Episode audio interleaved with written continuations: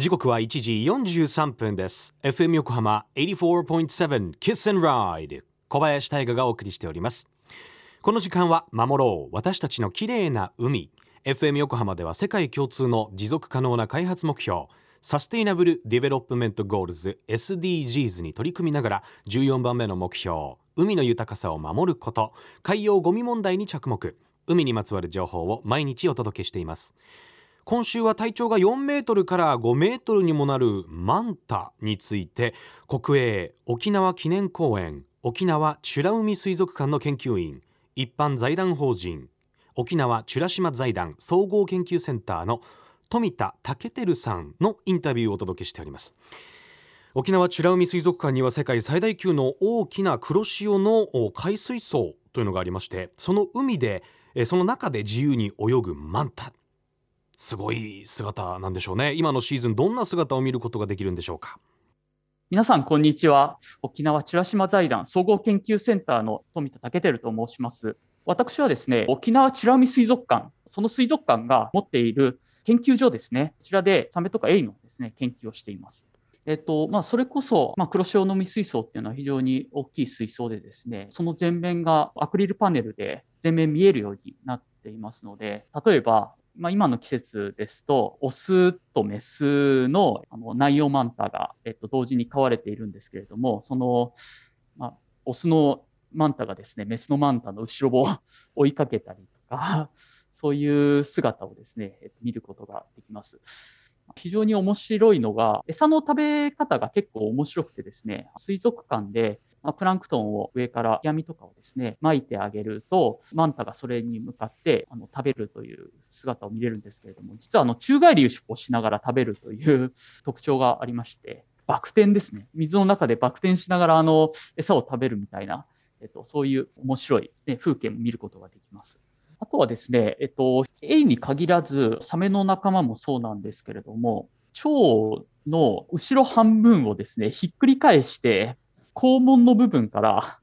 外に出すことが できてですね、まあ、どういう時にするのかっていうのは実はよく分かっていないんですけれども、あの水槽で、えーと、見ているとですね、時々水槽のです、サメとかエイの仲間の腸が外にボンという、すごい勢いで出てですね、排泄が行われるっていうのをですね、あの見ることができます。結構勢いよく出たりするとですね、音が出るぐらい、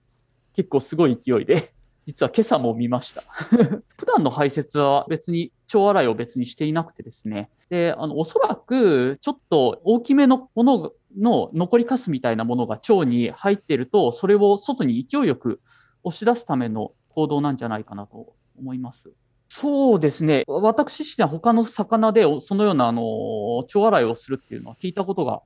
ないんですけれども、まあ、サメとエイって実は、えっと、形は全然違うんですが、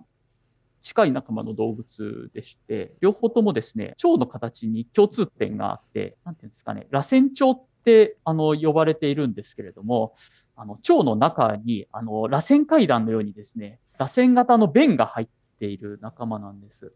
で、まあそういう、まあサメとエイの仲間って、蝶の形が似てたりするので、あの同じような行動をとるんじゃないかなと思います。沖縄美ら島財団総合研究センターの研究員富田武輝さんありがとうございました。これね僕ナショジオかな？なんかで見たことあるんだよね。腸洗いの様子。あの結構ベロンって出るからはっ！ってなる。見てて。えー、でもこれが人間だったら多分激痛なんでしょうけどマンタとかサメとかどうなんですかね？でなんでそういう行動をするのかっていうのはまだよく分かっていないっていうことなんですけど、まあ、腸洗いという行動。沖縄美ら海水族館ではそんなマンタの生態について知ることができます。ぜひ一度水族館のホームページ覗いてみてください。詳しくは後ほど FM 横浜特設サイト海を守ろうからもリンクを貼っておきます。FM 横浜では海岸に流れ着いたゴミなどを回収し海をきれいにしていくために神奈川守ろう私たちのきれいな海実行委員会として県内の湘南ビーチ FM レディオ湘南 FM 湘南ナパサ FM 小田原のコミュニティ FM 各局。その他県内のさまざまなメディア団体のご協力を得ながら活動しています。また日本財団の海と日本プロジェクトの推進パートナーでもあります。